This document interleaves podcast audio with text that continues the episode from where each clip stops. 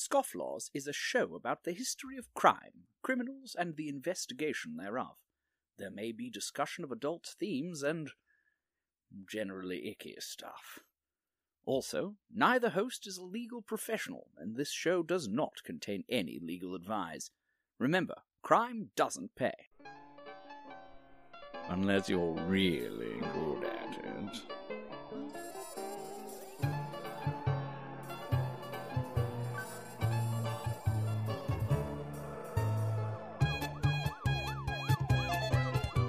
Hello, and welcome to the Scofflaws, a history of law and disorder. My name is Sean, and joining me, as always, is my lovely co-host, Kate. Say hi, Kate. Hello! Happy New Year, everyone!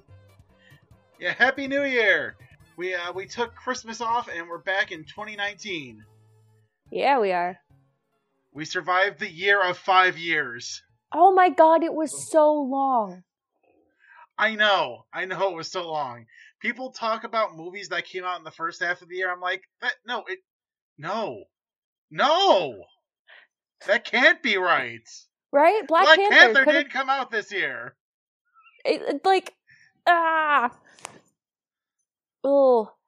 Anyway, Yeah, that's how I feel about that. So did you uh did you get anything worthwhile for Christmas? Yes, you're looking at it. Oh my, it is a a corgi pillow It is. about about in the shape of an oblong steam bun.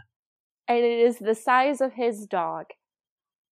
yep, it's about the size of my 13 pound dog. So, oh goodness. Yeah, that's that's really a it. I have a story. Oh, I'm I'm ready for it. All right. So I seem to have gotten into this presents arm race with my brother-in-law. Um, last year, I wrapped his uh, present in zip ties in a crisscross pattern. You are This year, no. the year before, he wrapped it entirely in duct tape. I had to escalate. Ah. But this year, he comes out with the present, and the bow is made out of those big, heavy-duty zip ties. Mhm. Then I open it, and inside of it is a box wrapped in packing tape. Inside of that is a humidor box with a Chinese puzzle lock on it. Oh shit. And then, and then while I'm puzzling over that, he brings out another present that's in a cooler filled with dry ice. Oh. So I get through the three layers of wrapping paper and packing tape on that one, and I get down to a Tupperware that has a book frozen into a block of ice. That's just mean to the book. Wait, we'll we'll get there. We'll get there. So I had to. He, he had it all in a plastic bag. Okay. Um, so I have to go upstairs and I grab a flathead screwdriver and a ball peen hammer. And I start chiseling away at it like I'm Indiana fucking Jones. Okay. I get that reference. and I and eventually I get the book out after after everyone else has finished opening their presents. I'm still working on the one present I got for that Christmas. Um I get it out, I open up the bag and the book is a one of those like hidden container books oh god. Okay. and inside of that is an actual like little Chinese puzzle box. Okay. So I have the Chinese tumbler lock and a Chinese puzzle box. Uh-huh. I have to figure out the puzzle box to get the combination for the lock. Once I got the lock off the box, I opened three more presents that's a wallet and three hot sauces. Sounds like an escape room. I don't know what next year's going to bring, but I think I might have to make use of the 3D printer at the library.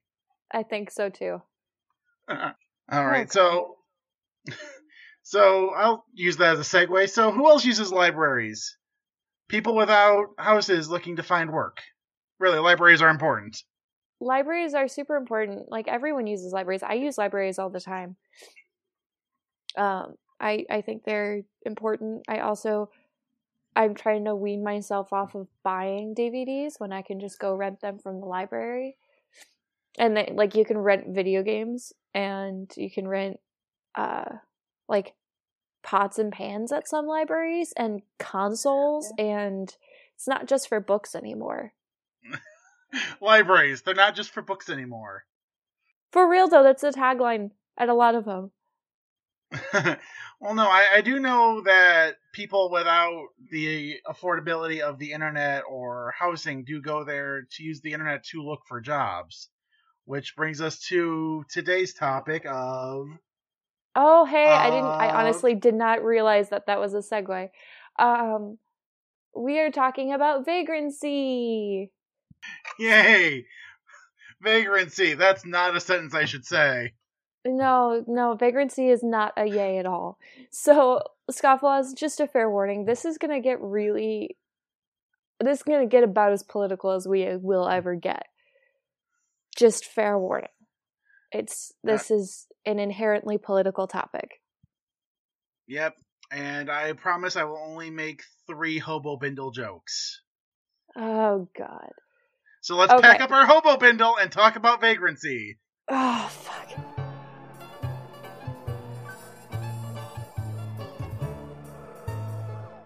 Okay, so vagrancy, um, as defined by the U.S. legal code, is um, the offense of persons who are without visible means of support or domicile while able to work. So basically, homeless people who are able to work but don't have a job. Seems kind of weird that that would be illegal. You, yes, but it has a really big storied history. All right, so let's. Yep, let's hear it. So, uh, vagrancy was it was a law that was sort of around in um, Europe throughout the Middle Ages, but it didn't really become codified hardcore until 16th century England, where in the 1560s several parish laws were passed uh, where people that basically outlawed vagrancy and um, people who were considered vagrants were also considered wards of this parish and Hmm. were given tokens to beg for food and things like that. Go home, you're drunk. I don't have a home. Aha! Gotcha! Basically. So, um, the anti vagrancy laws that came about uh, were, and this is agreed upon by many historians, the anti vagrancy laws are a way to promote a class system and to oppress the poor. This is, I understand this sounds inherently Marxist. However, historians agree that was the motivation. It was often written as the motivation for these laws because uh, early modern England had a very stratified social hierarchy. Yeah. I mean that makes sense considering it's it's one of those laws where the person who's breaking it isn't really hurting anyone in particular. Uh huh. Exactly. So basically, in the early modern form, it was punished by work. Like you were forced to work for a certain amount of time, and this carried over into the United States as um, as it was colonized. And so, as we get into the United States, the law changes, and it becomes the way that we kind of view it today as a racist law. So, a law that or the actual codification of the Vagrancy Act of 1866 in Virginia states uh, that on January 15th, 1866, forced into employment for a term of up to three months any person who appeared to be unemployed or homeless. And if that person ran away, they were forced to work without compensation while wearing a ball and chain. uh the the classic cartoon trope of ball and chain.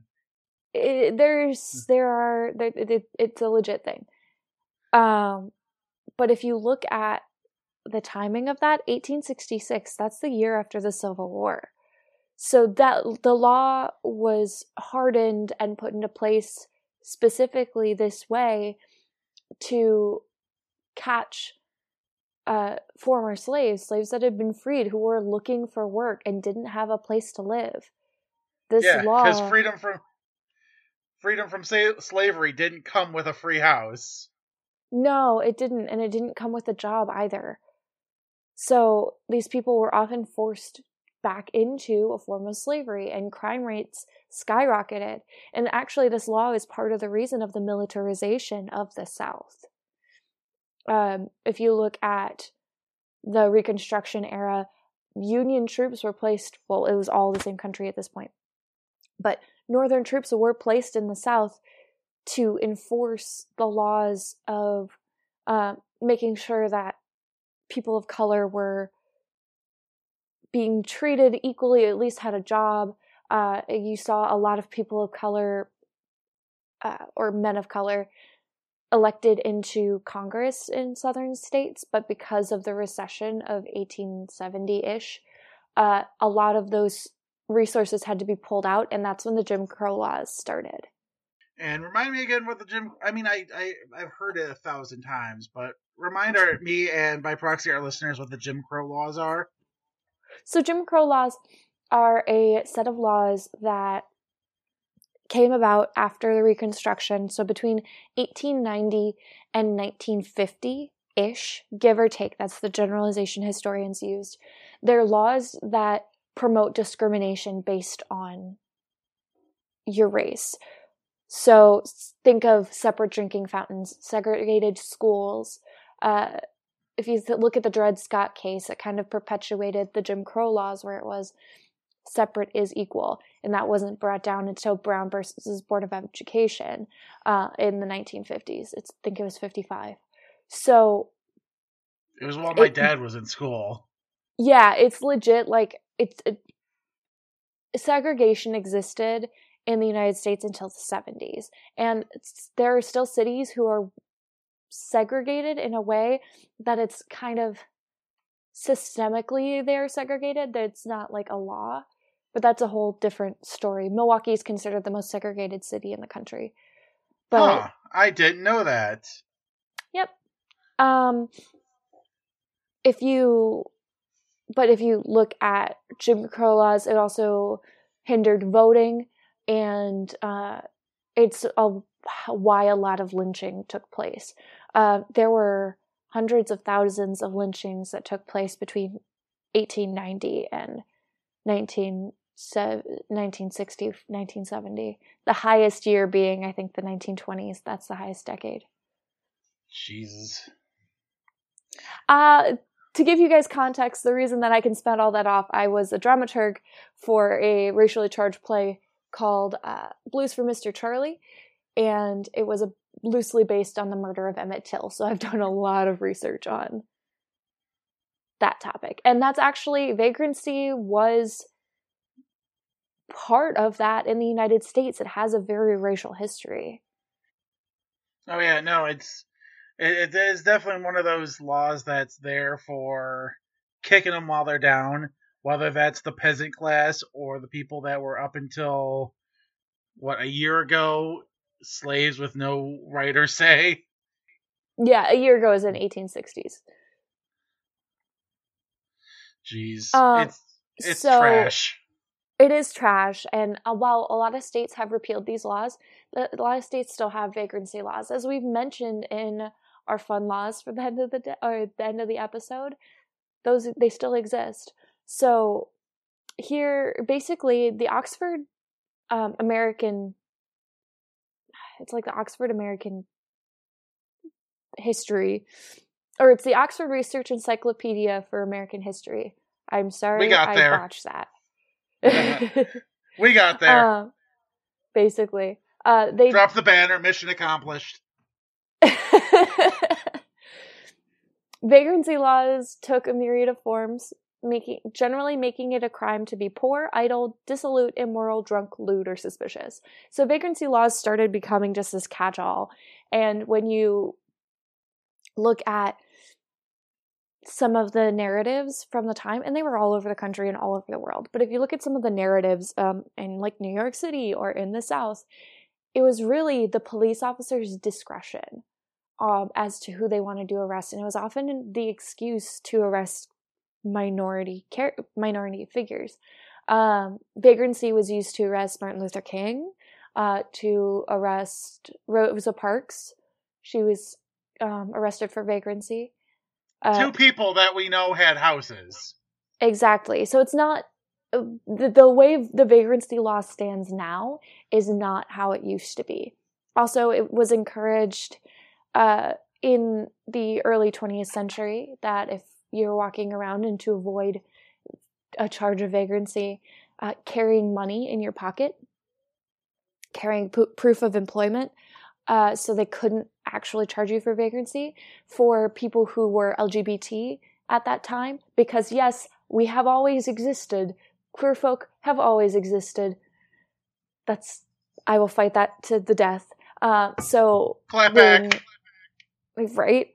So when uh, LGBT people were having meetings and everything to not be arrested for vagrancy, they were suggested to wear at least three items of clothing matching their assigned gender.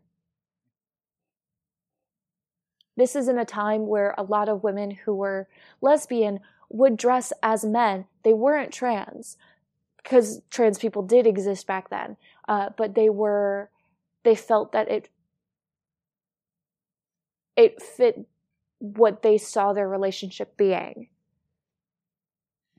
Also, fun fact: the term lesbian didn't come around until the 1920s. Didn't know that.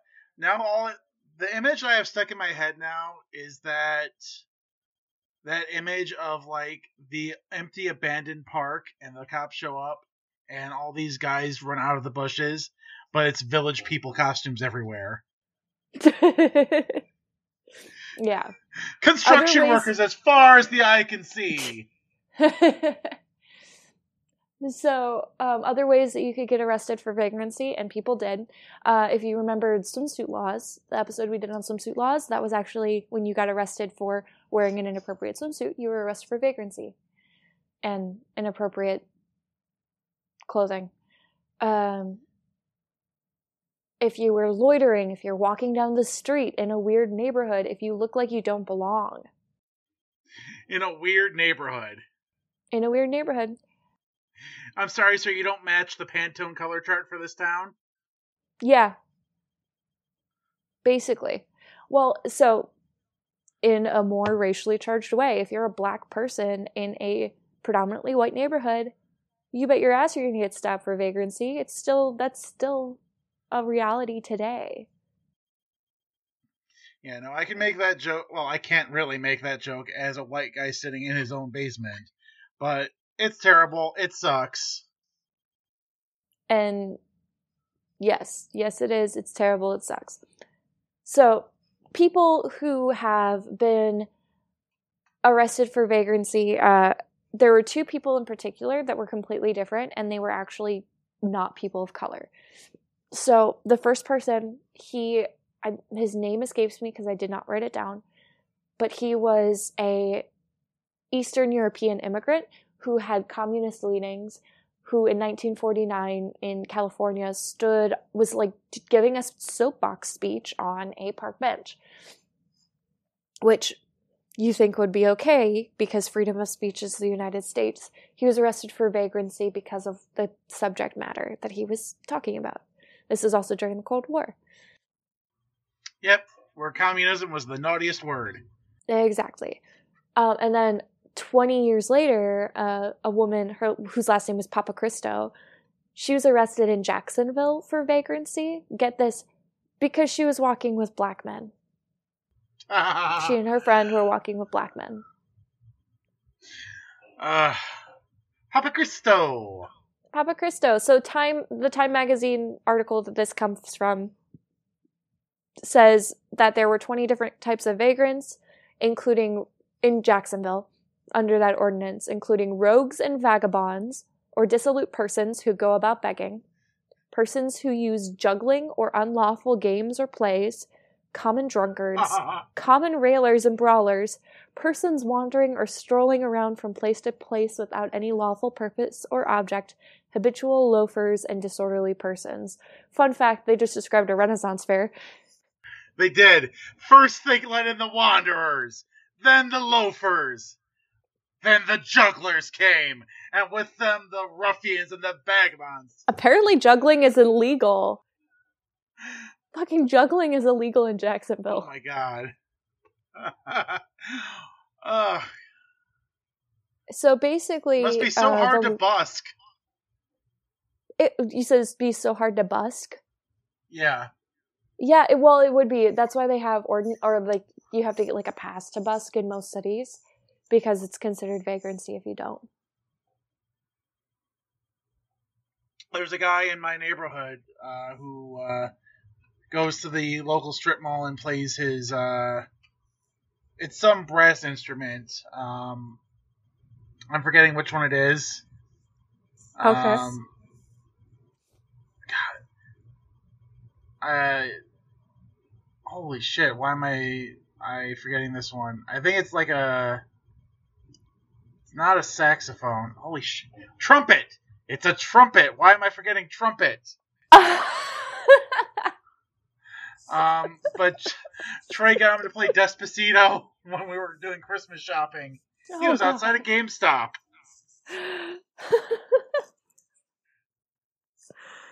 no, that's all that I have on vagrancy today. Right on. Well, that's about fair because uh, we're both sick because it is winter, the time of And- traditionally getting sick. And also, I work around thousands of people a day. And that's not a, an exaggeration. I work at a very popular uh, institution in Chicago. And I was hanging out with my nephews the other day, so of course I'm sick. Oh, yeah, I honestly think I got sick from hanging out with my cousin's son, who's a year and a half old and who is sick, who has a cold. Yep. Yep. I uh the other day we had a little family gathering of Trey's uh mom and brother and sister in law. And uh guess who got to sit in the living room as the kids were indecisively trying to pick what game of mine they wanted to play. The- oh, goodness. okay. So real real quick, I put in Super Punch Out on my old Super Nintendo. Okay. And they couldn't wrap their brains around the idea that the other boxer wasn't being controlled by someone else online somewhere else. Wait, they didn't understand computer? They, they didn't Like- understand the idea that there wasn't another person playing the game against me on Punch Out for the Super Nintendo. Oh, my heart hurts. I don't understand that it's not like when there's a real person playing a game like I still think it's I'm playing against a computer when I'm playing Hearthstone, not that I'm playing against a real person in the world. Yeah, I know. I'm I'm still one of those people that will always get a single player game and play that over a multiplayer game. Same. Uh, but no, it's okay. So the Super Nintendo is so old, I had to buy a special piece of equipment just so it would play on the TV. And the Oh, kids yeah. think that just because it's a game console that has internet connectivity, Oh. Ow. I know, I know. I turn. Let's see. When this episode uh, comes out, I will be turning 33 in uh, seven days, and it made me feel like I'm 93.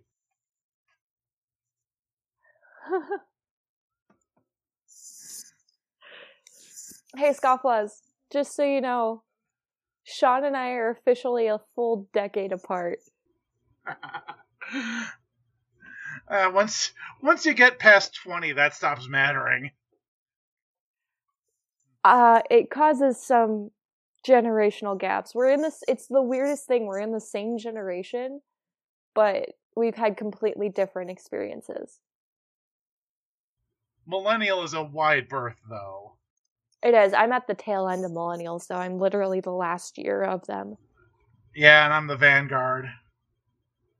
yeah you are All right, so All right, enough of this wrap shit up. tomfoolery. Yep. if you'd like to add to this discussion or these discussions, you can email us at scofflawspodcast at gmail.com. Uh, follow us on Facebook, either at our main page, Scofflaws History of Law and Disorder, or the community page, Scofflaws A History of Law and Disorder, or follow us on Twitter at ScofflawCast. Um, visit our Patreon and maybe make a donation. I have it set up right now, so as long as we get one person donating, that's when we start doing the bonus content. and we got lots of bonus content because there are so many movies that I've never seen and so many video games I've never played. Yep, help me make Kate watch Alien. No. Come on, you don't want to see John Hurt with some little fleshy penis thing pop out of his chest? Okay, but it you had me at John Hurt. John Hurt dies in like 20 minutes. John Hurt died this in 2018. Oh god, that's right. I the five year year. What? No, what? That was so much longer ago. it was right, either whatever. 2017 or 2018. It was really recently. Yeah, he was the war doctor. He was. That's the only reason I know who he is. All right, so dumb law time. Um, okay, this one's from Louisiana, and Louisiana apparently has a lot of laws uh, regarding uh, boxing and wrestling, but one that stands out to me is spectators at a boxing match may not may not mock one of the contestants. That makes so much sense because they had such a huge red light district in uh in New Orleans. The law says open betting or quoting of odds, insulting or abusive remarks. All right. All right, that's I think that's it for us. This has been Scofflaws History of Law and Disorder. My name is Sean. This has been Kate. Say bye, Kate. Bye, Kate.